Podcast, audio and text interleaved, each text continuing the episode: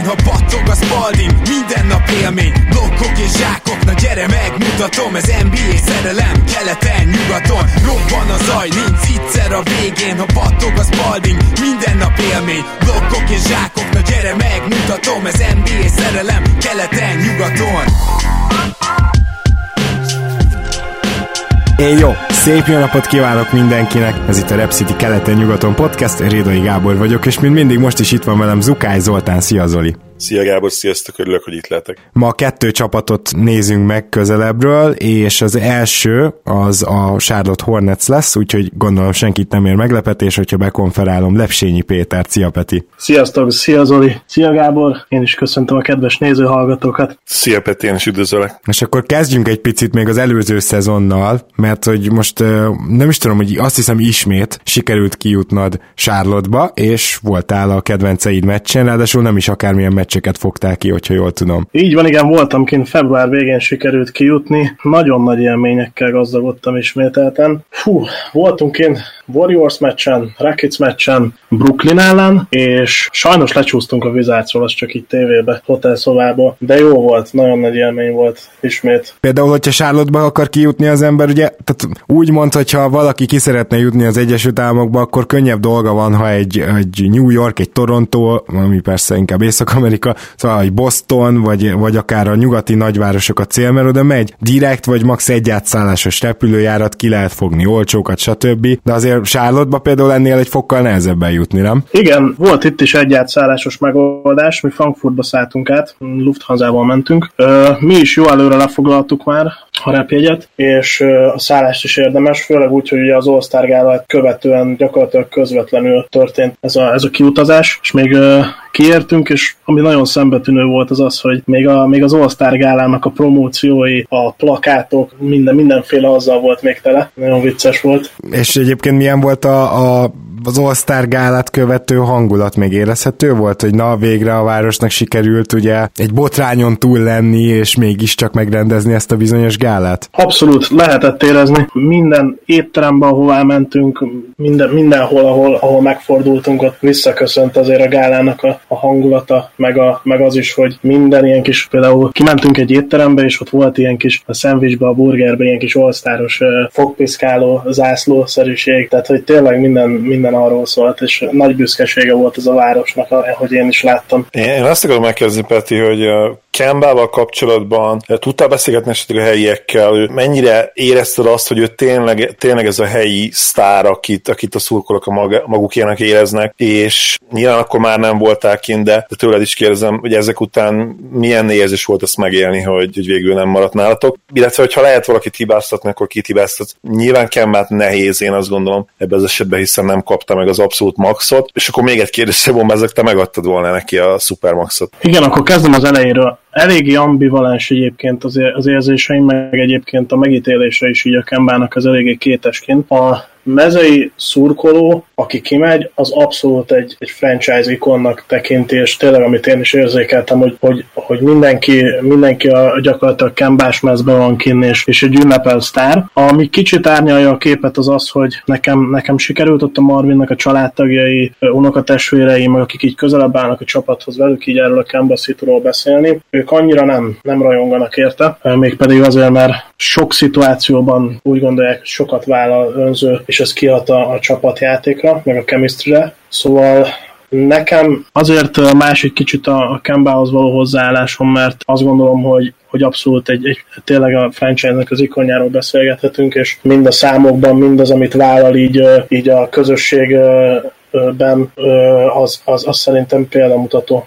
Most ugye két dolog ez, a, ez, mert hogy tényleg sok olyan játékos van, aki rengeteget vállal a közösségbe, ugyanakkor a csapattársai például nem annyira kedvelik, vagy, vagy nehéz vele együtt játszani, mint Westbrookkal például, de egyébként ő is rengeteget vállaltott Oklahoma Cityben, és a, a közösséget is rengeteget tett, és nem csak promó rendezvényekről beszélünk, ugye, és nyilván Kembánál sem, úgyhogy ez, ez tényleg két elválasztható dolog, azt kell, hogy mondjam. Na de akkor túl voltál ezen az utazáson, hazajöttél, nem sikerült bejutni a playoffba, pedig sokáig volt rá esélyetek, az nyilván egy csalódás volt, és, és aztán utána, utána mennyire volt hideg zuhany ez a Kemba távozás, akkor kezdjük innen. Hát ugye évek óta ez a ez a play, épp hogy csak lecsúszunk a playoffról szituáció van jelen így a csapatnál, ami, ami szerintem már én már jó pár éve megváltoztattam volna, és egy full tankba mentem volna át. És ugye idén nyáron is ez volt a, ez volt a kérdés, hogy milyen irányba halad a franchise, hogy uh, megtartjuk Kembát, beajánljuk neki a Supermaxot, uh, ami, ami nekem, amihez nem félt kétség, legalábbis nekem, így a nyár előtt, és hát egy igazi hideg zuhanyként ért, amikor meghallottam így az első számokat, hogy, hogy kijött az, hogy 160 millió környékén uh,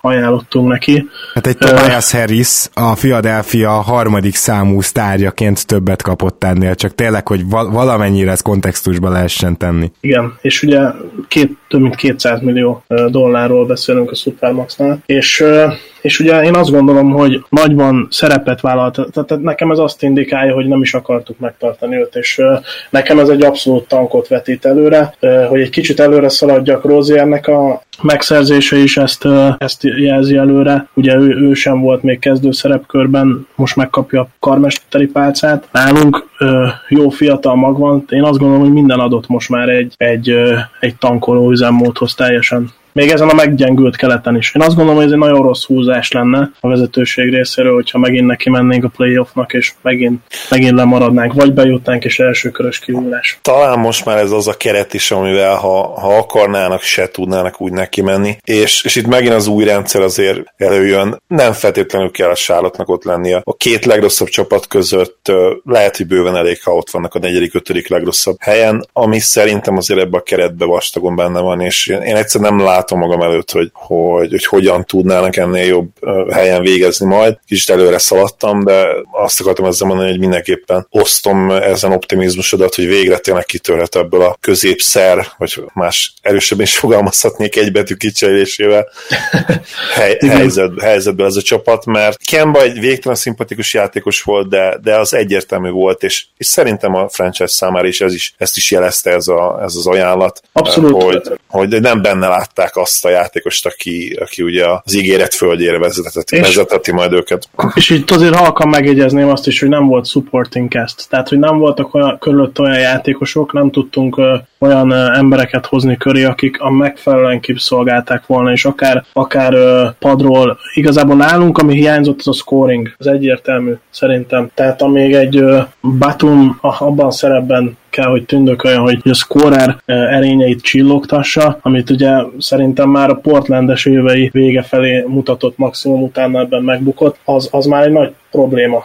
Igen. És, és itt vesztettünk szerintem legalább két-három évet. E- ebben teljesen egyetértek a két-három évben is, de azért most nehogy elmenjünk itt szó nélkül amellett, hogy az, hogy mi a jó égért nem cserélték el Kembát, az viszont egy továbbra is megmagyarázhatatlan, hiszen Kembának akár már fél évvel ezelőtt is megsukhatták volna, hogy figyelj, 160 milliót fogunk adni, gondolkoz rajta, hogy jó-e vagy nem, mert akkor februárba elküldenénk, tehát ezt nyugodtan megtehették volna. Igen, ugye egy kicsit fura volt a helyzet, mert uh, nyilván lett volna kereslet Kembára, nyilván értékre tudtuk volna vál, váltani, viszont, viszont én azt gondolom, hogy nem volt eldöntött még az, hogy, hogy milyen irányba halad, halad a, a franchise, még akár két-három évvel ezelőttig is az volt, hogy, hogy jussunk a playoffba és hozzuk ki a maximumot, tehát egy olyan kincstári optimizmussal álltak hozzá, az nyilván kellett Kemba, hogy megcsináljuk ezt, de sorozatos kudarcok után jöttek rá idén, hogy, hogy akkor, akkor el kell engedni.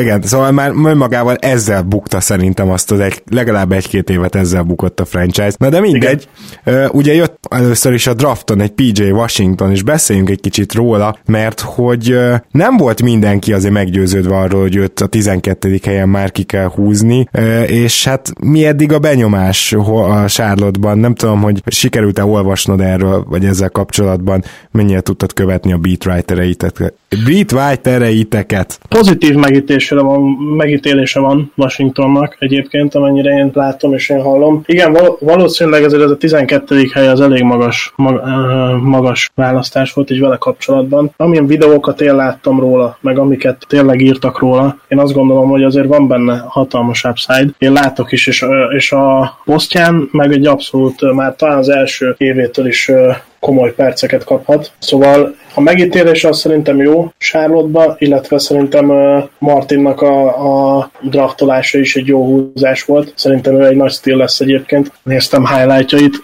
én nekem ez a, ez a draft ez pozitívum, annak ellenére is, hogy én is azt gondolom, hogy talán, talán kicsit túl, túl ez a 12. pick, ez kicsit túl magas volt hmm. így a számára. Egyébként Kadi Martin nekem is nagyon tetszik a 36. helyen.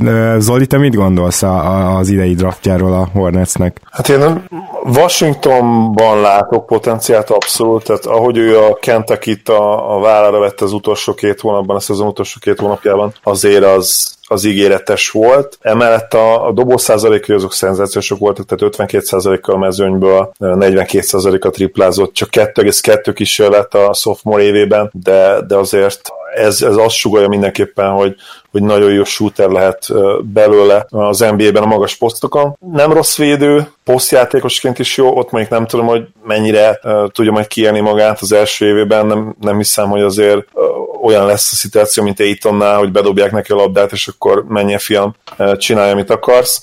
A, erre azért valószínűleg a depth chart sem enged majd lehetőséget, ugye Marvin Peti jó barátja még mindig kezdőként van vizionálva, az erőcsatár poszton, center poszton azért valószínűleg Zeller kezd, nem tudom, hogy Herman gomez mit akarnak csinálni, nyilván az is nagyon fontos lesz, úgyhogy Washingtonnak meg kell majd én azt gondolom dolgozni a helyéért, de ez nem is feltétlenül baj, ha ő tényleg jó és tényleg komoly upside van benne, akkor neki erre hajlandónak kell lennie. Igen, meg szerintem sok múlik azon, hogy lesz-e NBA triplája, mert ezt ebből, hogy 2,2-t bedobott 40 pár százalékkal, ebből ezt nem tudjuk szerintem. Így de... van, így van, ezt még nem lehet kijelenteni. A, a biztató jel az az szerintem, hogy, hogy a shooting form, meg a, a, ahogy erre lesz, elereszti a release, nem tudom mennyire figyeltétek, az szerintem egy egész vállalható.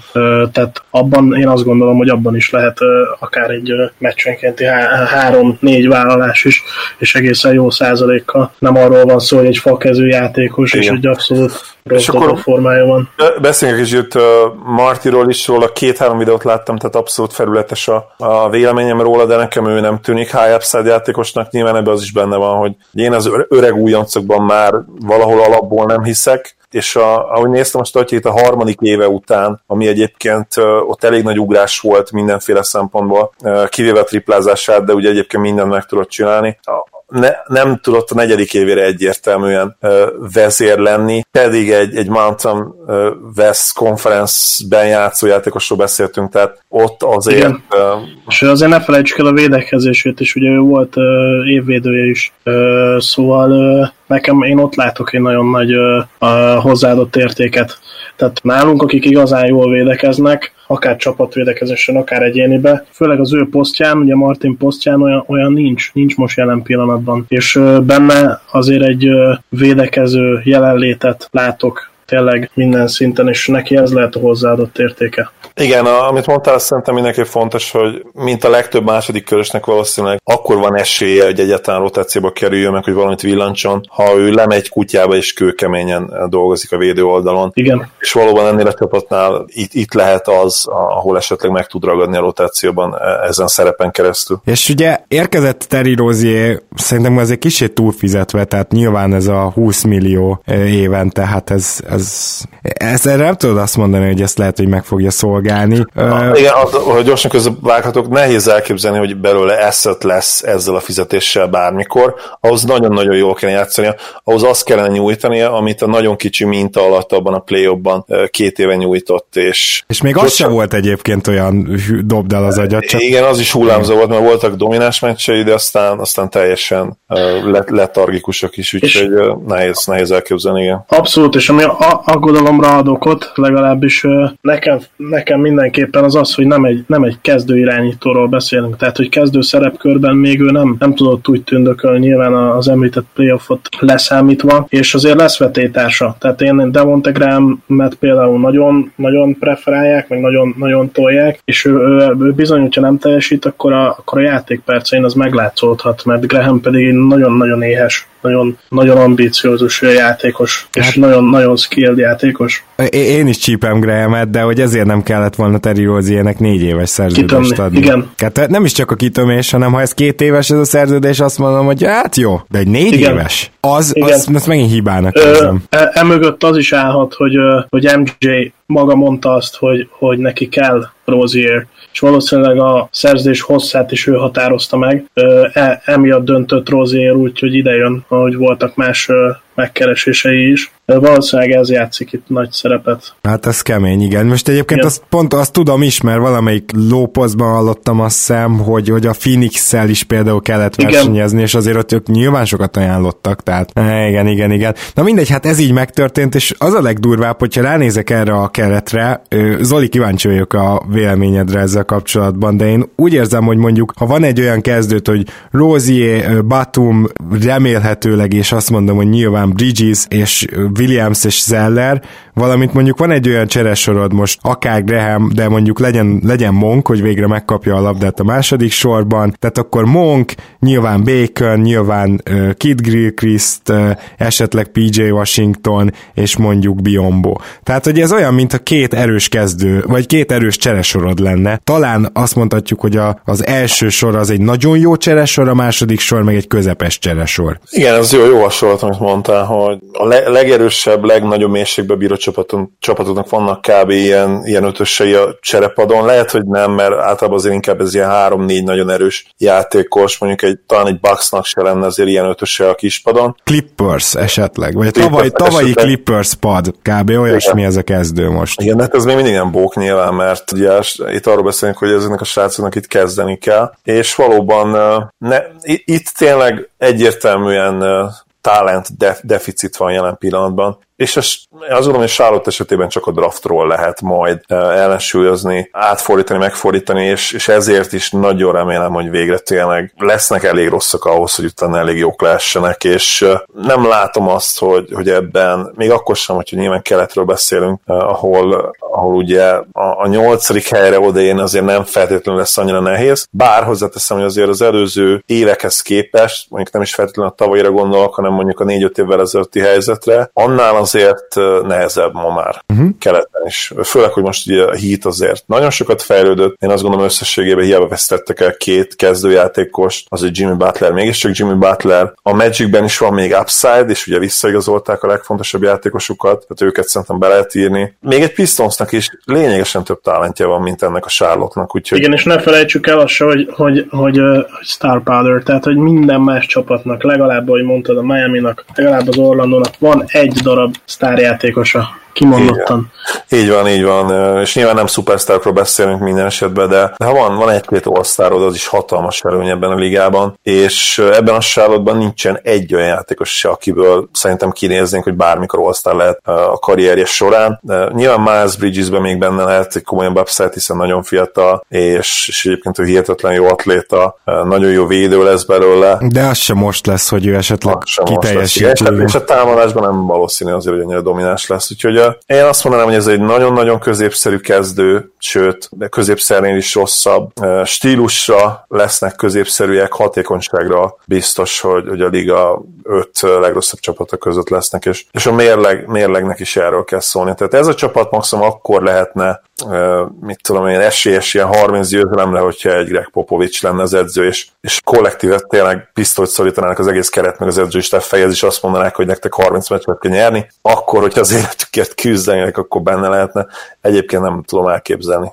Ó, én a har- szerintem a 30 meccset azt egy picit alul, tehát hogy, hogy az, az, az, az, talán 35, ha 40-nél megúsztad volna, tehát jobban egyetértenék, mert... 40? Ez a sárat nem ne, ne, Nem azt mondom, hogy 40 győzelemre képes, hanem, hanem hogyha Popovicsal pisztolyt ja, fogva, érted? Mert hogy a 30-ra azért lehet képes, és ezt szeretném most bedobni, hogy milyen rohadt jó védekező csapatot lehet ebből csinálni. Könnyen hát, lehet, hogy igen, top 10 Igen, ebben, ebben a hát, szenárióban. Ha Gilchrist kezd, ha Bridges kezd, akkor én nem gondolom, hogy, hogy nagyon-nagyon jó csapatvédekezést össze lehetne rakni. Igen, mert Bridgesnek voltak gyönyörű blokkjai, egyszer például Lukát is úgy visszanyomta, hogy öröm volt nézni, de valóban ő nem az a csapatvédő, és még tényleg hiányzik az a dimenzió védekezéséből, ami, ami talán egy MKG-nek megvan. Még ha nyilvánvalóan MKG is egyébként hatalmas bust, tehát ez nem Igen. kérdés. Viszont milyen ötösöket fel tud rakni ö, akár, majd Borégó egyző, mert azért gondoljatok bele, hogy mondjuk az védekezésre milyen, hogy mondjuk egy Rosie és Biombo egyszerre pályán van, mondjuk egy Marvin Williams, Batum, Michael Kidd Gilchrist ennek kidob,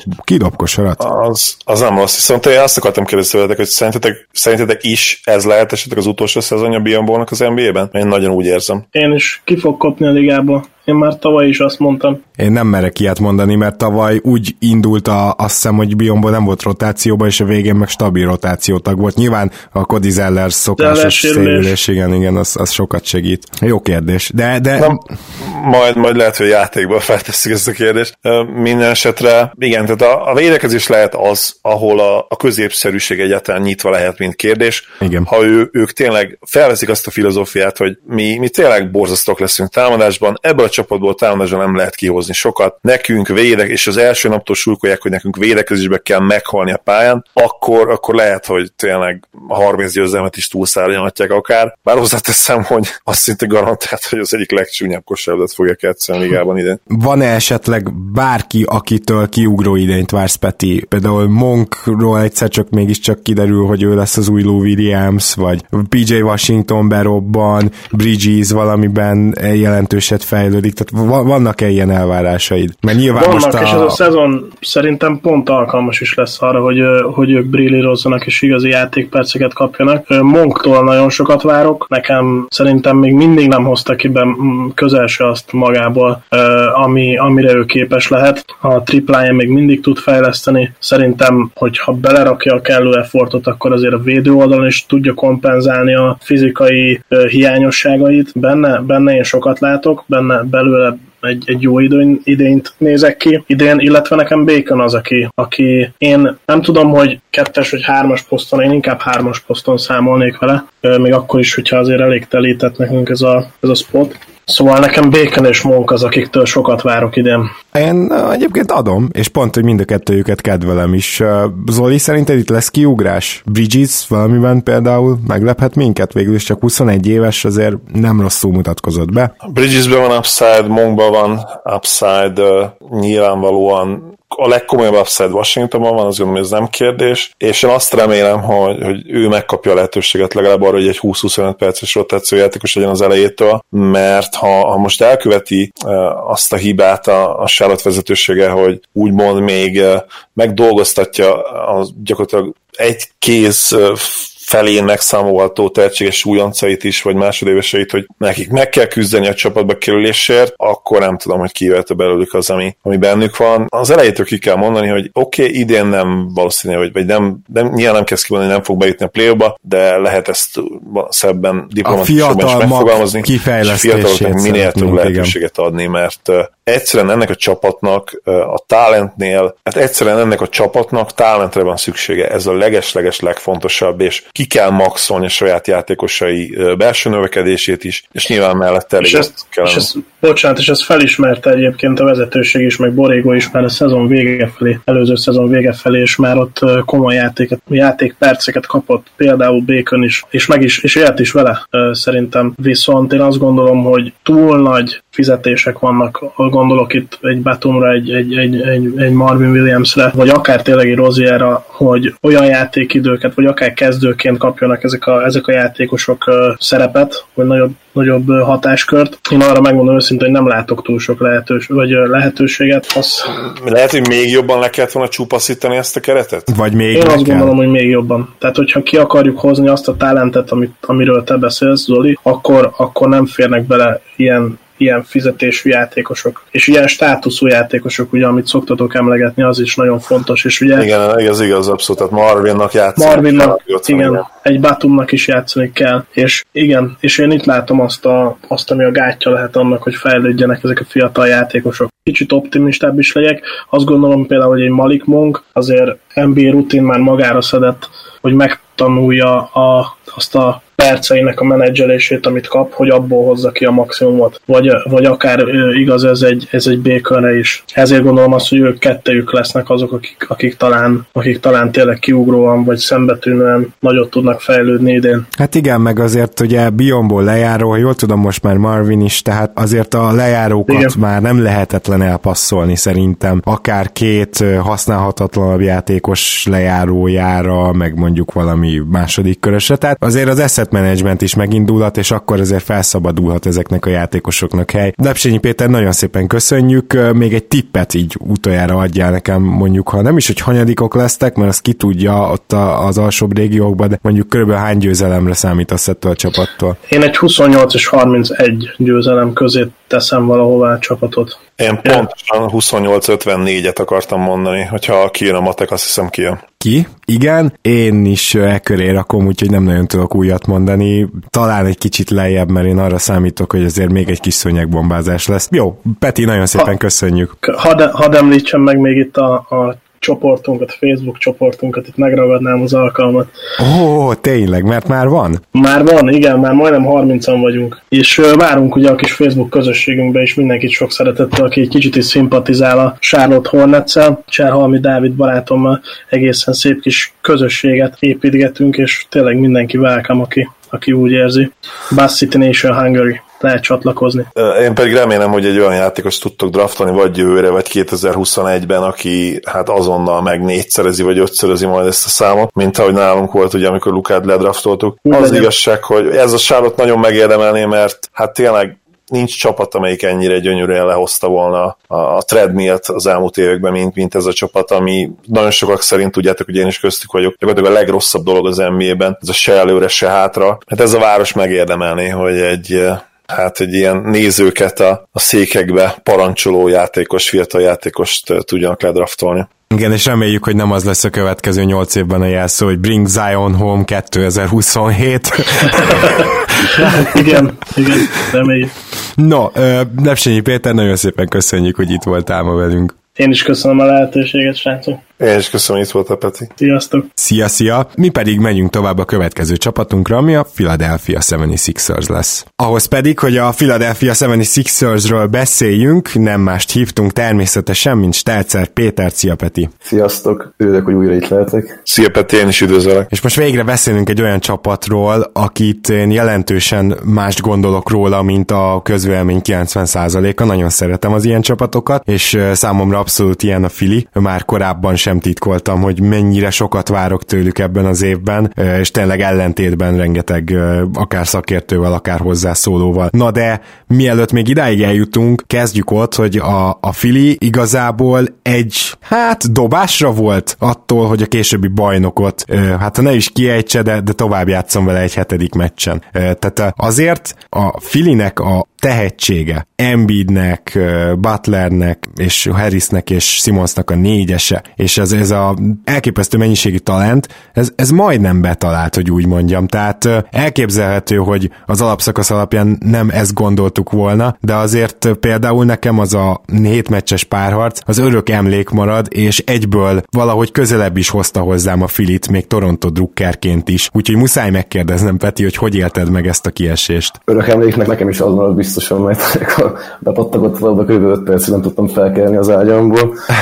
Nem volt egy túl jó élmény. Igen, abszolút egyetértek veled én is számítottam arra, hogy, hogy ilyen szoros párharcot tudunk vívni majd a Raptors ellen. Én szerintem éven is a tavalyi podcastben azt vártam, hogy meglegyen a pályán, és egy második körös kiesést tippeltem volna, ami ugye be is igazolódott, és tényleg basszus gyakorlatilag egy dobásra voltunk attól, hogy megnyerjük az NBA-t, mert gyakorlatilag szerintem a Bucks ellen ugyanúgy lett volna esélyünk, nyilván azért teljesen más párharc lett volna, nem tudjuk, hogy mi történt volna, illetve hát a Warriors, hát pedig láttuk a sérüléseket, az szinte Nem is csak az, hanem a Warriorsnak Warriorsnak lehet, hogy még a Torontónál is rosszabb meccsap lett volna a Fili. Tehát pont azért, amiért a Torontónak is szörnyű meccsap voltatok, és igazából mindenkinek, mert elképesztő méretet tudtatok felrakni a pályára, pattanózást és védekezést. És ebbe az a legszebb, hogy már ö, tavaly is meg volt ez a, a hatalmas wingspan mindenkinél, nagyon jó magasságú játékosok játszottak nálunk, és az idén még jobb lesz, hiszen Josh Richardson lesz a legalacsonyabb játékos a maga hatincs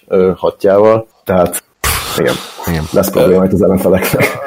Mielőtt belemegyünk a, az idei off-seasonbe, illetve a jövő évi szezonba, következő szezonba, azért is volt hihetetlen ez a, ez a Philly szezon, mert a, és ezt J.J. Reddick is a podcastjában kiemelte, hogy gyakorlatilag három totálisan különböző csapatotok volt az előző szezonban, ugye kezdve azzal, hogy ami hihetetlen vele gondolni, hogy ez a Markel Fultz kezdett egy ideig, akiről utána azóta azt se tudjuk elképzelni, hogy, vagy, vagy nem még legalábbis biztosak benne, hogy egyáltalán lehet a ligában jövője. Ugye akkor még ott volt Covington, uh, ugye Saric a kezdőben volt, uh, aztán jött ugye Jimmy Butler, Wilson, Chandler féle uh, kezdő, és aztán jött ugye az a, az a csapat, ahol Tobias Harris volt ott, mint a negyedik negyedik, úgymond Big, Big Four tag, mindegyik csapat gyakorlatilag másképp játszott, és nyilván a playoff tekintetében is az utolsó verzió volt a, a legkeményebb, illetve hát a legtöbbre hivatott. Ezen garnitúrák közül aztán nyilván beszélünk arról, hogy, hogy ez az új csapat Butler nélkül, viszont Richardsonnal és Horforddal vajon hogyan hogyan állja ki a próbát. És akkor kezdjünk rögtön a drafttal, mert ott azért van egy olyan húzás, aki, ugye Cibol, akit nem olyan régen egyértelműen a rukik a saját maguk közül a legjobb védőnek választottak, és hát tényleg azért ő, ő a Summer League-ben is nem kápráztatott el minket fantasztikus támadó képességével, de hát ott is az látszott, hogy ebből a srácból ilyen, hát nem tudom, az első évében, de a másodikra már biztosan egy szörny lehet. Tehát, hogy rögtön hoztatok egy ilyen elképesztő védőt, aki nem tudjuk még, hogy pályán tartható-e. Tehát voltak ilyen játékosok korábban is, akik kijöttek a drafttól, és már is jó védők voltak, például Singleton, de támadásban meg annyira semmit nem tudtak csinálni, Singleton ugye azóta Európába pattogta. Kérdés, hogy Tibolben láttunk-e valami fantáziát már az első évre. Te látsz, Peti? Hát ezzel rögtön megcáfolnának, hogy támadásban használhatatlan, hiszen a Summer League-ben meccsenként 5,5 trikkát emelt rá, amit 39%-kal értékesített is. És hát a dobomozadata nekem elég csúnyának tűnik, de egyelőre működik, illetve leütésből sem teljesen elveszett nekem, mint a Summer League alapján, illetve nyilván egyetemi meccsét nem láttam, mert nem követem az NC tabulét, de nagyon Covingtonra hajaz.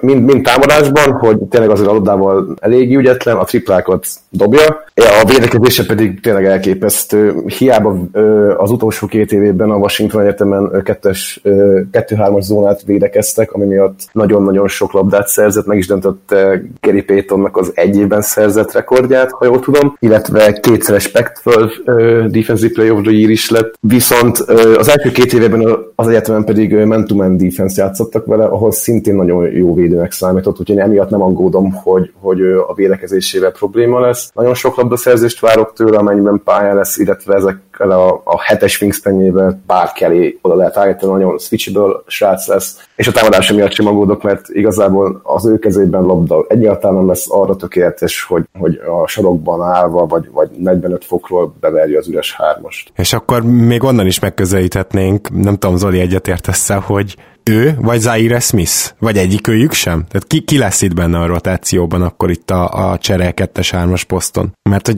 gyakorlatilag Smithről is beszélhetünk egy picit úgy, mint hogyha nem is tudom, ruki lenne. Hát tavaly ugyan pályára lépett, de abból még sok következtetést nem tudunk levonni. Igen, nagyon érdekes lesz. Szerintem az utolsó rotációs helyekért, legalábbis az alapszakaszban egy elég komoly verseny lesz majd, én azt gondolom, és hát nem véletlen azért az, hogy, hogy Cork Must is hát visszaigazolta végül a Sixers, mert annyira nem volt mélysége ott a 9, 10, 11, 12. helyeken, ami nem feltétlenül lesz fontos a play de ahogy az előbb próbáltam utalni rá, az alapszakaszban azért az lehet, és, és ott a mélység azért kell. Számomra azért egyértelmű, hogy, hogy Smith lesz az első számú csere dobó hátvéd Richardson után, és majd variálták a line abban nem vagyok teljesen biztos, hogy, hogy Miltonnak milyen szerepe lesz.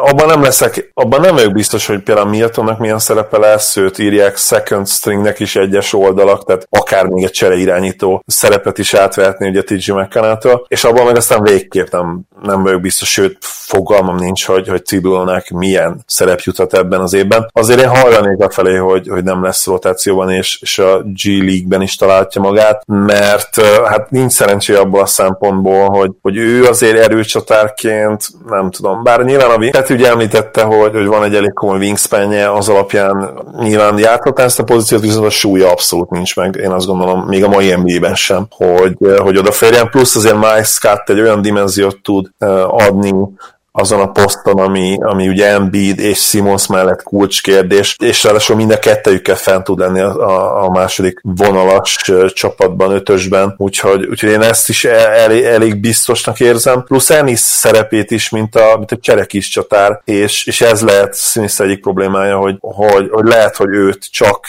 mint, mint cseredobó átvisz fogják szerepeltetni, viszont nyilván egy ilyen komoly upside rendelkező játékos, mint amilyen szerintem Zaria Smith, neki azért meg lesz lesz a lehetősége arra, hogy, hogy bizonyítsa, hogy ennél benne több is lehet, de, de abban viszont Gábor abszolút egyetértek, hogy gyakorlatilag ez lesz számára az első olyan igazi szezon, mert nyilván tavaly nem, nem lehetett bedobni őt a mélyvízbe. Idén viszont nem csak, hogy be kell dobni, hanem, hanem meg kell nézni, hogy a rotációban benne lehet-e valami, mert, mert Richardson mögött egyszerűen nincsen komoly mélység a, a dobó poszton. Igen, és szerintem nagyon is várják Filadelfiában azt, hogy most van egy nagyon durva első sor, de hogy a második sorban valamelyik fiatal, még Korkmazt is egy picit ide lehet sorolni, de akár ő, akár Smith, akár Tibble valaki kiemelkedjen. Most arról nem is beszélve, hogy James Ennis a tavalyi rájátszás után szerintem az egyik legnagyobb meglepetés volt, hogy minimumért vissza tudtátok igazolni. Így van, Enisnek elvileg több nagyobb jövedelmet hozó ajánlata is volt, azonban visszatért. Szerintem ez is mutatja azt, hogy egy elég jó kultúra van nálunk jelenleg. Smithhez egy pár szót szólnék. Ő szerintem nagyon látszott azt a Summer League alatt, hogy teljesen felépült a sérüléséből. Vertikálisan hatalmas fegyver lehet. Gondoljunk csak arra, hogy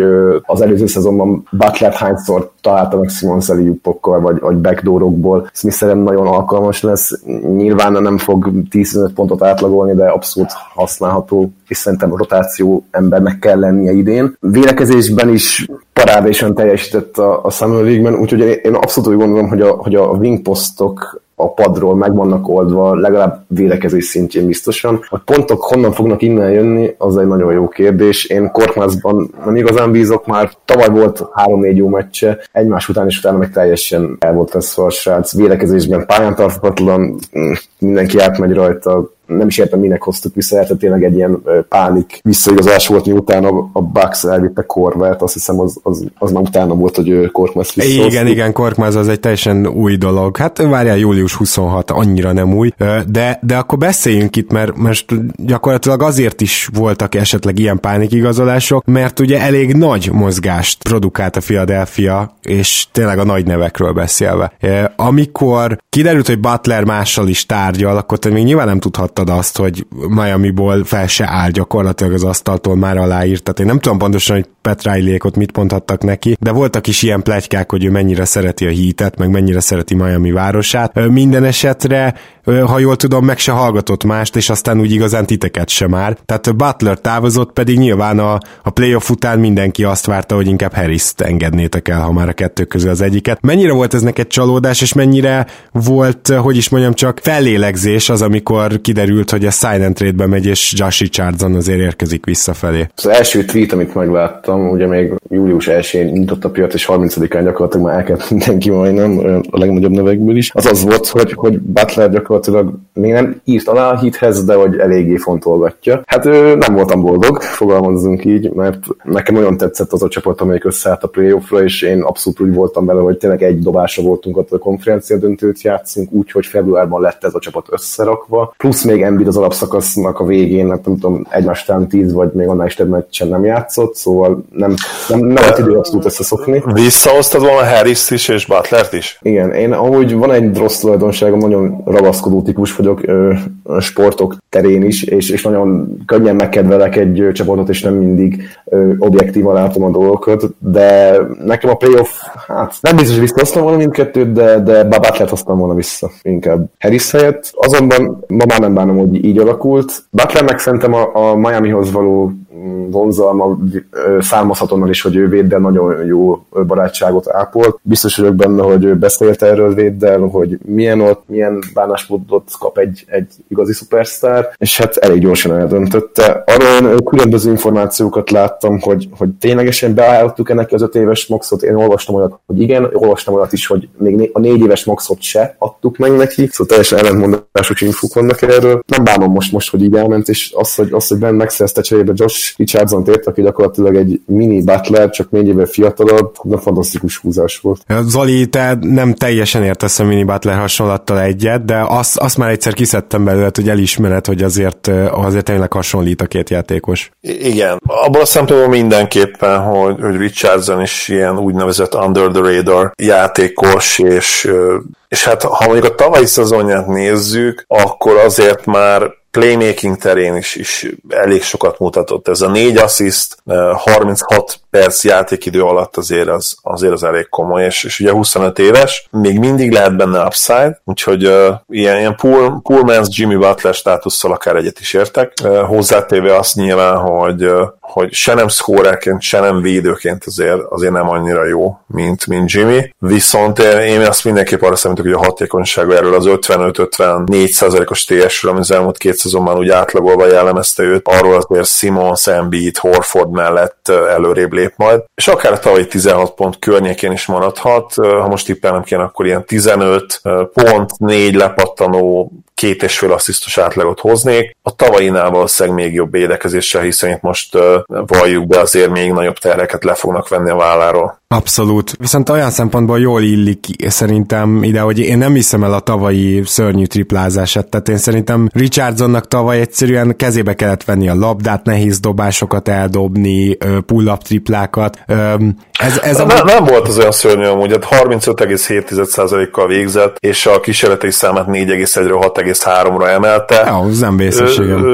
Ilyen, ilyen triplázott. Viszont ő, ő, ő, megkapta ezt a, az alfa szerepet úgymond az előző évben a hitnél az évlein. Hogyha visszaemlékeztek, ugye Igen. akkor a Miami szerte volna már akkor Jimmy-t megszerezni, csak ugye nem sikerült neki, és úgy úgymond az ő kezébe került a labda, főleg évein, amit ugye Véd átvett a, az év másik felében, és ő, én olvastam ilyen cikket, hogy, hogy ez neki nagyon nem fekszik, tehát ő, ő, ő nem egy... Nem egy Primary ball handler szép angol. Így van, így van, tehát nem egy, nem, nem egy scorer típus, nem egy, nem egy olyan játékos, aki magára veszi a csapatot és dob 20-25 pontot, neki nagyon fog feküdni szerintem ez, hogy gyakorlatilag tényleg negyedik, sőt akár ötödik opció lesz, és minden tiszteletem a Dwayne Wade és Dion waiters de azért mm, egy Ben Simmons, Tobias Harris, Al Horford és Joel Embiid mellett szerintem sokkal tisztább dobó helyzetei lesznek, úgyhogy én a triplájától nem félek, annyira sem, hiszen a két évvel ezelőtti szezonban pedig 40%-kal dobta. Lehet, egy shooting slump volt, vagy pedig tényleg azt, hogy a megnövekedett szerepkör mellett egyszerűen a hatékonyságát nem tudta megtartani. Hát igen, mondjuk azt hozzá kell tenni, hogy akkor azért ott még ilyen két kísérlet mellett. Viszont ami meg a másik irányba viheti ezt a dolgot, és talán, ha azt nézem, igazat adhatok neked, Peti, hogy, hogy tavaly 84,5%-kal büntetőzött, bocsánat, tavaly előtt, és a tavalyi szezonban 86%-kal, ami igen. azért már brutálisan jó. Igen, 86%-kal, igen, az, az ott már közelít a 90-hez, és, és szerintem nem nagyon van olyan ilyen 86-87%-os büntetődobó a liga történetében, aki, aki ne lett volna akár időnként ilyen 40% közébe triplából. Ez a kettő általában együtt jár. Abszolút, és abban is kezd fejlődni, hogy ugye kontaktot alakítson ki, meg hogy odaérjen a vonalra szerintem ez a legnagyobb különbség közte és Butler között, amúgy ezt még az elején akartam mondani, hogy ebbe Butler sokkal jobb, és ezért Butler egy hatékonyabb és jobb De azért még egy dolgot hagyj említsek meg itt ezzel a bizonyos kezdővel kapcsolatban hogy ugye El Horford is érkezett, és nem, nem is értettem elsőre, hogy hogy tudják ezt bevarázsolni a sapka alá, tehát egészen bravúros volt. Most önmagában El Horford szerződése a Speti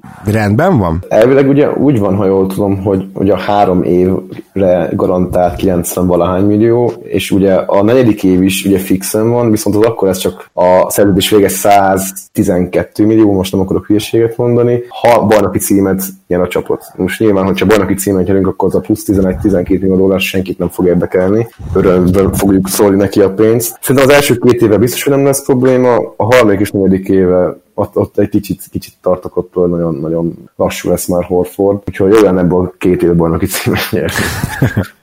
Nekem totál ilyen érzésem van, Zoli. Nekem is én nagyon kedvelem Horfordot, és a Mavericksbe is szívesen láttam volna. Nem biztos, hogy ennyi pénzért, de ha mondjuk, ha két évre lehetett volna a kezdő az biztos, hogy ugye Horford és Embiid lesz, viszont én azt azért hozzátenném, hogy, hogy itt biztos, hogy ilyen Dirk Nowitzki rotációk lesznek valamelyikükkel, tehát 3-4 perc után jön majd le az egyik, vagy, vagy maximum 5 perc után, ahogy ugye Dirk is szokott, és aztán biztos, hogy Horford, illetve nyilván, hogyha Horford jön lesz, annak lenne szerintem a legtöbb értelme, hogyha Horford jön el előbb egyrészt idősebb, mint Embiid, másrészt meg akkor, amikor jön vissza a second unit akkor mehet centerbe, uh-huh. ami, ami az ő igazi pozíciója mai NBA-ben ebben legyünk őszinték. Tehát ő... Szerintem Horford igazából elsősorban nem is ö, négyesként hoztuk, hanem a tavalyi évben is a probléma szerintem az volt nálunk, hogy Embiidnek nem volt legit cseréje. Tehát a play abszolút látszott az, hogyha Embiid leült, akkor vége volt a védekezésnek, és nagyon sokszor még a támadásnak is. És most, amikor ő leül, akkor egy Horford fog bejönni a helyére, vagy pedig egy Kylo Quinn, aki amúgy egy szintén egy szerintem nagyon jó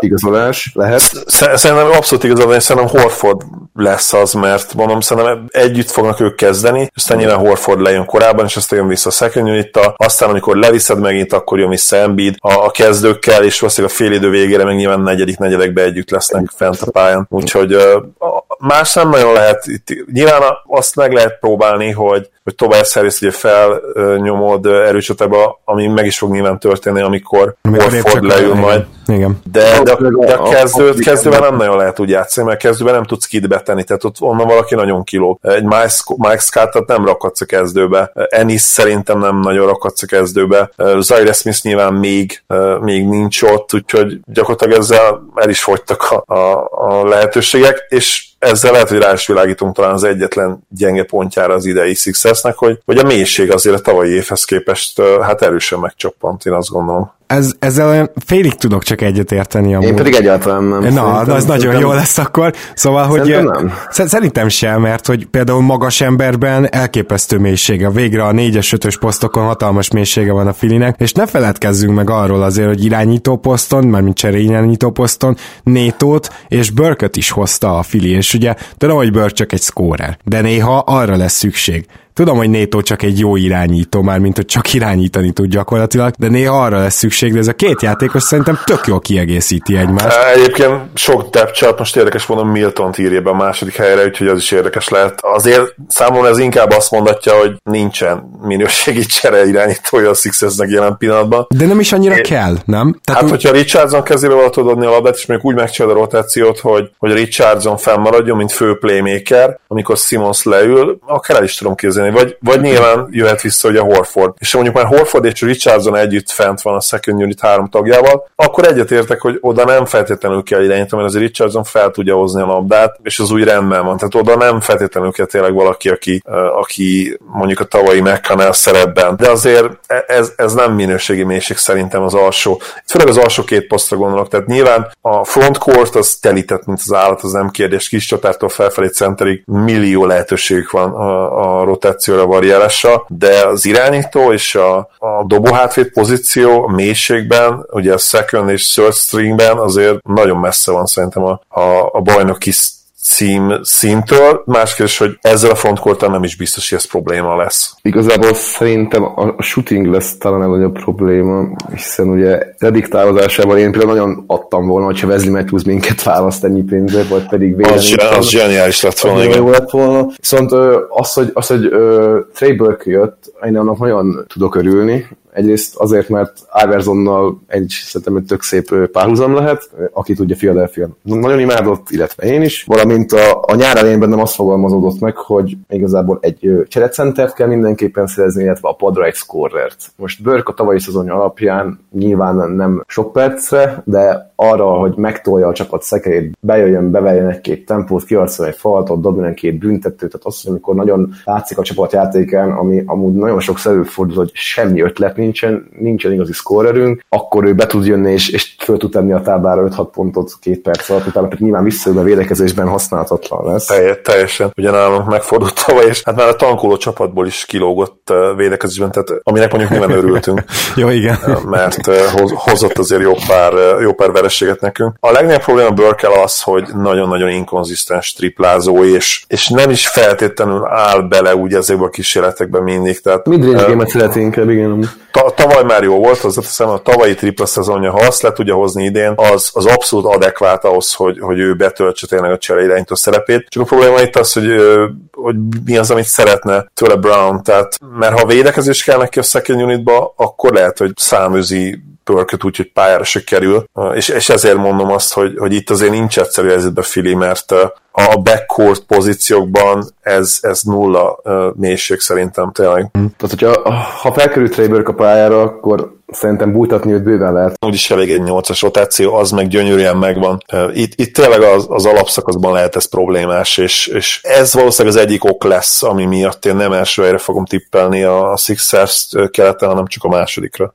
Csak idézőjelben a másodikra. Börköz még annyit hozzáfűzni, bocsánat, hogy ő, ugye ő Raúl Nétóval és a, a jazznél ő csapattársak voltak, és a második szezonjában Nétó szólította ki Börköt a kezdő irányítói posztról, szóval ez egy kis belharc lesz talán megint kettőjük között, és azt hiszem Burke nem is teljesen garantált a szerződése, szóval neki nagyon meg kell nyomnia majd ezt az edzőtábort. Igen. én, én, én abszolút, hát sokat várok tőle. Én meg pont ezt várom, hogy ugyanez megismétlődik, csak nem a kezdő pozícióra, vagy Néto átveszi. Tehát Néto egy baromi jó kis, tehát tud irányítani, én szerintem az pont, pont az kell majd ide. Na de majd meglátjuk. Amúgy egyetértek nyilván azzal, hogy ez, ez nem igazi mélység, tehát nem nagy mélység itt az egyes-kettes posztokon. Beszéljünk egy kicsit arról, hogy Joel Embiidnek hogy lehet ilyen eszement hatása. Mert szóval az a helyzet, hogy ugye tavaly Embiidnek Zolival együtt mi felrottuk olyan féltávnál, hogy hát azok a védekező statisztikák nem tűnnek olyan jónak, és gondolom Zoli, te is azóta már ránéztél, hogy a, vajon mit csinálhatott a utolsó két és fél hónapban, mert majdnem befogta Gobert. Tehát, hogy így, e, én nem tudom, mit csinált két és fél hónapig Embiid, és utána a playoffba azt már tudom, hogy mit csinált, hogy amíg ő nem játszott, majdnem száz ponttal volt rosszabb a Fili, mint a Toronto, de hogy ez lehet, hogy ilyen, tehát, tehát Embiidben van valami, valami all-time great így hatásra. Tehát, tehát én nem tudok ilyen játékost jelenleg a ligában, még Curryt, Antetokumpot sem, és hát igazából ezt a számok is alátámasztják, hogyha megfelezem azt a szezont. Védekezésben egyetértek veled, én azért nem dimenzionálnám túl, ha ez így egy létező szókapcsolat, hogy kifejezés. Azt a playoff mintát, főleg a reps mintát, az egy nagyon kicsi minta. Tehát nyilvánvalóan abban a párharcban, ezt láttuk is, rohadt fontos volt Embiid, független attól, hogy nem volt egyébként egészséges, de legalábbis nem mindegyik mérkőzésen nézett, nézett ki egészséges, ugye ez szinte estéről estére változott már. Volt, hogy félig eltemettük őt a playoffra, aztán lehozott egy hatalmas mérkőzést. Viszont összességében azért én nem gondolom, hogy, hogy egy Curry szintjén van, ami az összimpactet illeti. Védekezésben nyilván a liga top top 2-ben ott van Goberrel, szerintem teljesen egyértelmű. Talán Green kerülhetne közel, ha lenyomna egy, egy peak védekező szezon. Hát ő, ő már ugye warriors egyetemben azért spórol az alapszakaszban, plusz nyilván a következő években ez lehetetlen is lenne ezzel a Warriors line amiről beszéltünk. Úgyhogy uh, egyetértek, de az biztos, hogy, hogy Joel továbbra is hatalmas kérdőjel, sajnos ami az egészséget illeti, és Rómmá kell majd őt menedzselni, ami a perceket illeti, és azt én nem látom magam előtt, hogy valaha ő ilyen 30 35-36 perces játékos lenne, ami erősen limitálni fogja az ő all-time ranglistás helyezéseit majd. Embiid kapcsolatban szerintem az a legfélelmetesebb, hogy ha, ha nézzétek a meccseteket, szerintem egy plusz 5 vagy akár 10 kiló fölösleg is volt rajta a rájátszás, tehát annyira el volt hízva egyszerűen az csáó.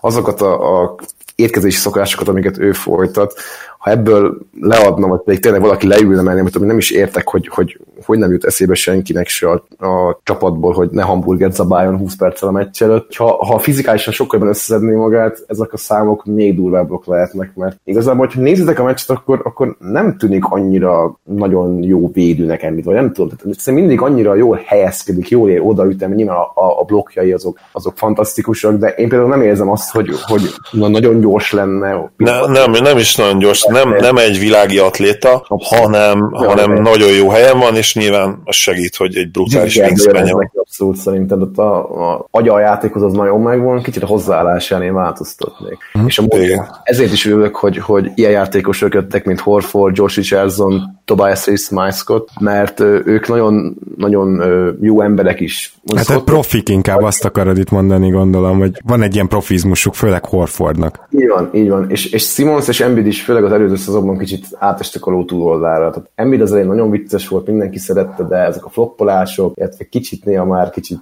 nem vicces, Igen, egyébként Joel kiváló fizikai forma volt a szezon elején, hogyha megnézitek a képeket, akár még azt hiszem az All-Star hétvégéről is kifejezetten szákás és nyilván a világítás nagyon fontos, hogy éppen milyen szögből, meg milyen mozdulat közben fotózzák le, de, de egyértelműen szákásabb volt még, még a, az év, év elején is, 2019 elején, és valóban a play már nem tűnt abszolút, abszolút ilyen különleges fizikai formában lévő játékosnak, hanem kezdtek visszatérni azok a rossz szokások, ahogy mondtad. A saját, a saját szerint is mondta, hogy, hogy tényleg kicsit elhízott az év második felé, és amúgy a sérülés és akkor jött. Hát, Ami kemény egyébként, mert a szezon közben azért elhízni az művészet. Ja. Nem, nem nagyon szokott összejönni a játékosoknak.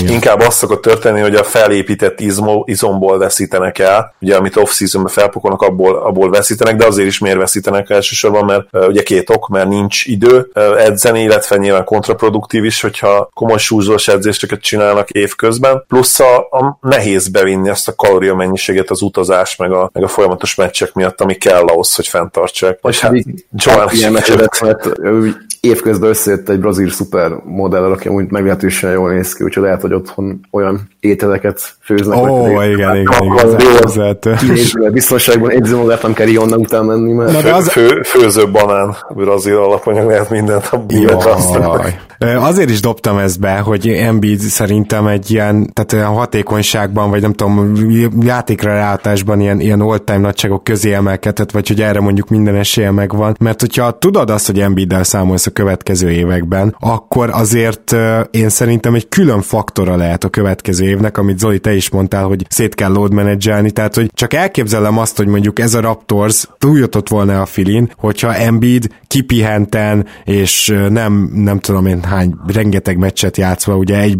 egymás után rengeteg meccset lejátszott, és csak a végén ült ki úgy igazán, ő érkezik meg a playoffba, és erre most ennek a Philadelphia-nak ezzel a bizonyos frontcard mélységgel minden esélye megvan, és én ezt szeretném hangsúlyozni. Én ezért vagyok szerelmes az idei Philadelphia-ba gyakorlatilag. Nekem is nagyon tetszik ez, hogy, hogy tényleg egyrészt a Horford igazolás, ez mindenképpen azért volt jó, hogy ha leül Embiid egy abszolút minőségi cseréje lesz gyakorlatilag, és Kylo Quinn is egy olyan játékos, aki tavaly elég limitált szerepkörben játszott Pacersben, de előtte, ha emlékeztek, a Knicksben egy egész kis pofás szezont hozott le, és én például a tavalyi off én nagyon szerettem volna, hogy őt tudjuk igazolni. Akkor ugye nagyobb pénzt kapott, most veterán minimumért jött. Egyből nem az első opció volt, nálunk, ez Brad Brown és Kyle Quinn is elismerte, azonban gyakorlatilag 5 perc alatt FaceTime-on megegyeztek egymással. Nyerni akar ő is, nagyon jó mentalitást fog hozni, és abszolút egy olyan játékosnak tartom, hogyha mondjuk beüt egy krak, Embiid megsérül, vagy nagy Isten Horforddal történik valami, akkor lesz kihez nyúlni a padra. Beszéltünk ugye Embiid playoff egyébként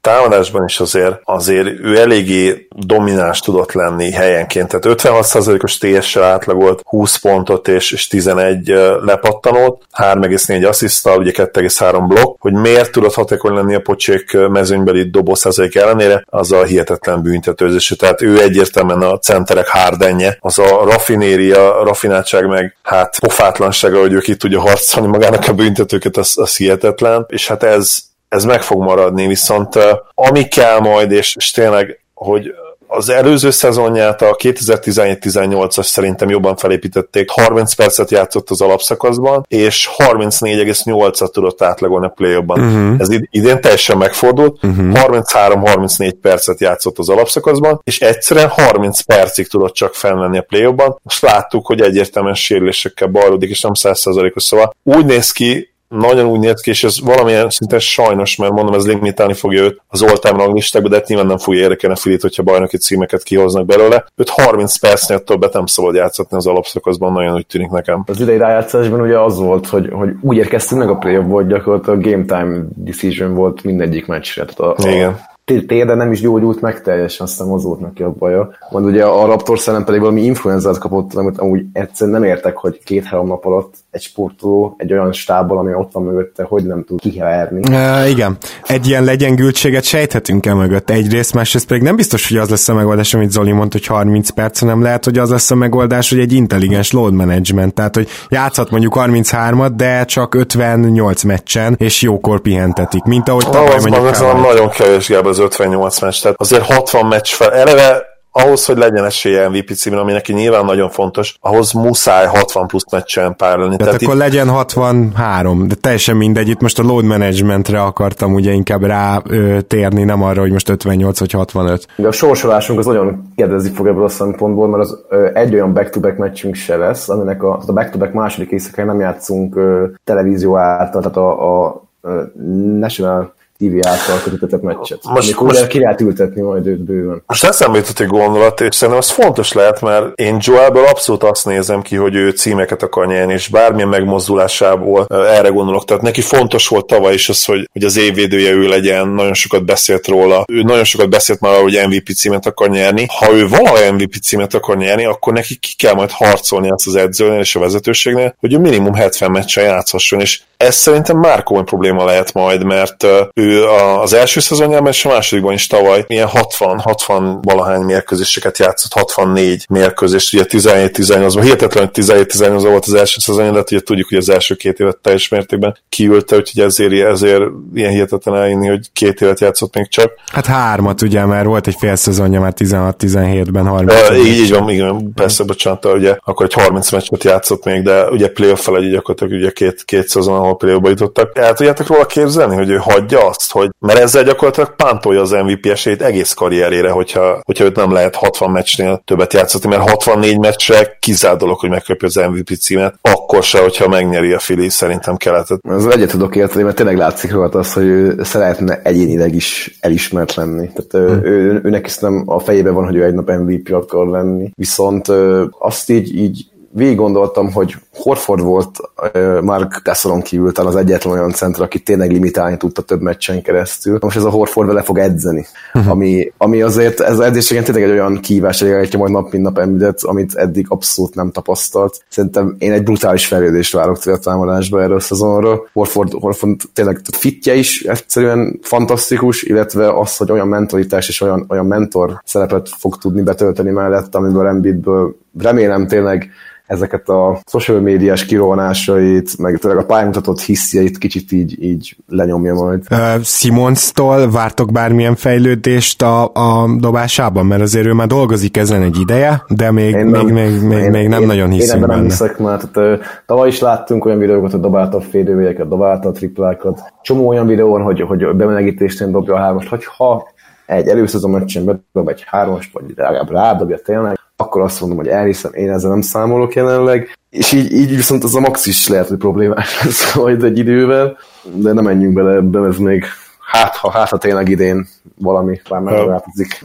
Ben Simmons most a, a szurkolók nagy része, amerikai szurkolók nagy része, hát ha nem is utálja, de, de nagyon-nagyon lebecsüli, és ez az ilyen típusú játékosoknak sajnos a, a vele járója, illetve a keresztje, amit viselniük kell, hogy nem értékelik őket a, a helyükön. Tehát Ben Simmons is most már én azt kell mondjam, hogy alulértékelt, tehát ö, olyan játékosok ellen ö, néztem itt szavazásokat a Real hogy, hogy nem is hittem volna például, ugye nekem Luka az egyik legnagyobb kedvencem, és gyakorlatilag konszenzus vélemény a kinti szurkolók között, hogy ma jobb játékos Luka Doncic, mint Ben Simmons, ami szerintem baromság, tehát nem, nem jobb. Ben még most mindent jobban csinál, legalábbis, hogyha nyilván az újonc Lukával hasonlítjuk össze, és mégis csak azért, mert Doncsics ugye jobban dob, és lehet, hogy egyébként jobb fit lenne, őt tartják jobb játékosnak, tehát nagyon-nagyon alulértékelik eh, Simons jelen pillanatban, pedig elitvédő, elit passzoló, elit lepattanozó, mindent jól csinál, csak az a problémája, hogy hiányzik az a játékelem az ő skillsetjéből, ami persze tudjuk, hogy nagyon fontos a miami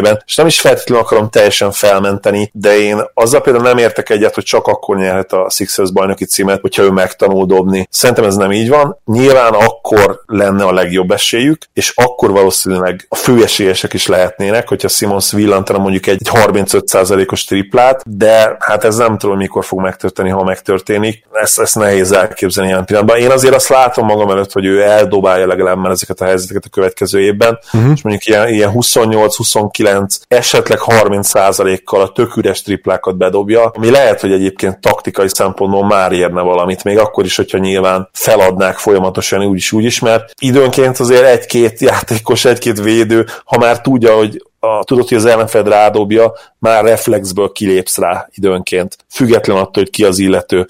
Most ugye rá se emeli, tehát itt tényleg nincs miért kilépni. Ha legalább rádobálna őket, ahogy Peti is mondta, akkor lehet, hogy már ki kellene lépni rá időnként, és, és az már segítene a Fili támadóját. Én egyetértek egyébként ebben Zolival. Szerintem a hosszú úton el fog indulni ebben az évben Ben Simmons, és uh, egyszerűen arra alapozom, hogy neki ez a következő lépés, mert hogy említetted Zoli, és szintén szerintem nagyon on the spot voltál, minden minden másban gyakorlatilag elit az ember. És védekezésben olyan szinten, hogy szerintem most a periméter védők között simán top 10-es védő már most Ben Simmons. Ott van a legjobbakkal, tehát Paul George-ékkal van ott, ezt akarom mondani. Ennyi a 15-ben szerintem is ott van, bocs, Peti, mennyi. Amit a rájátszásban Leonardo művelt, szerintem elképesztő az, volt. elképesztő, ugye? Tehát az, hát az, senki, senki a közelében nem volt, se Antetokumpo, se Middleton, se a Golden State-ből bárki, akár Clay, pedig akkor már nagy alig mozgott Kawai, de, de ez, ez, ezt a szintet sem, és a, az Orlandó párosat ne is említsem, ugye a Gordon Isaac, azért az is egy elég erős, és, és nem, tehát, hogy, hogy igen, elképesztő. Na, tehát, ö, a, a csúcsformában lévő Lenádot tudta limitálni. Igen, úgyhogy, úgyhogy tényleg azt kell, hogy mondjuk, hogy, hogy, hogy ez a következő lépés, ha bármit ő akar fejlődni, úgyhogy szerintem is elindul a hosszú úton.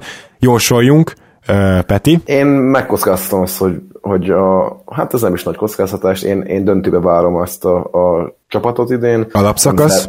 Alapszakaszban az a baj, hogy Embiid nagyon sérülékeny, és valószínűleg tényleg a load management az, az közre fog játszani abban, hogy nem minném, hogy a bucks befogjuk, viszont én úgy gondolom, hogy a playoffban elcsípjük őket, és döntőzni fogunk, ott meg hát nem, nem merek jósolni, mert ami a másik oldalon lesz, az, az nem lehet rá volna, bár, bármi megtörténhet. Zoli? Én 57 győzelmet várok a, a Filitől az alapszakaszban, ami szerintem a második helyre lesz elég a Bucks mögött. A Bucks, mi ezt ma arról beszélünk, vagy lehet, hogy beszéltünk is, mert tőlük 59 mérkőzést, 59 győzelmet várok körülbelül. És a play mi lesz, hát Bucks Sixers döntőt, konferencia döntőt várok én is, de azt számomra megjósolhatatlan, hogy szerintem 7 meccses lesz, és nem tudnám megmondani, hogy, hogy Jannis vagy pedig, vagy pedig Embiid jut be első döntőjébe. Szerintem hmm. hetedik meccsen Simons dob egy hármast úgy, mint Donald idén. Bepattog idén nekünk. Az, az kemény lenne. Főleg, ha ugyanúgy bepattog, hát ja. mákos tésztajelzőt hallanánk utána egy ideig. Egyébként teljesen egyetértek azzal, amit Peti mondott, azt is hozzátenném, hogyha lenne egy bátor tip, hogy kire kéne, ki lenne érdemes megrakni pénzt, hogy na ő nyeri a következő évben az NBA-t, akkor én a Filit tenném meg. Nagyobb esélyesnek tartom a Clippers náluk, de nálam jelenleg a második legnagyobb bajnok esélyes a Fili. Én most ennyire vagyok belőlük szerelmes, hogy ezt el akartam mondani.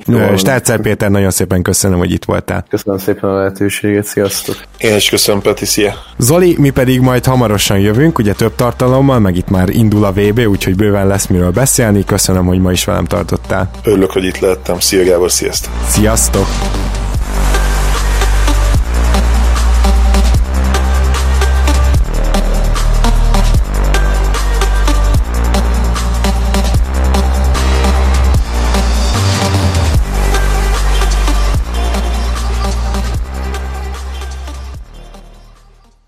Ha más podcastekre is kíváncsi vagy, hallgassd meg a Béton műsor ajánlóját. El tudod képzelni, hogy a podcastet, amit éppen most hallgattál, fél év múlva már a mesterséges intelligencia generálja? Mi sem. De ha érdekel, eljötte már a gépek lázadása. Hallgass bele az Embertelen podcastbe. Orsós Lajos vagyok, a műsor házigazdája. Egyelőre még élőben. Egyelőre. Fedezzük fel együtt, hogyan ismerkedik, randizik, mesél és vitatkozik Betty és Péter, két teljesen mesterséges intelligencia. Lajos, a podcast címét mond még egyszer, Léci. Oké. Okay. Embertelen podcast. Ez a műsor a Béton közösség tagja.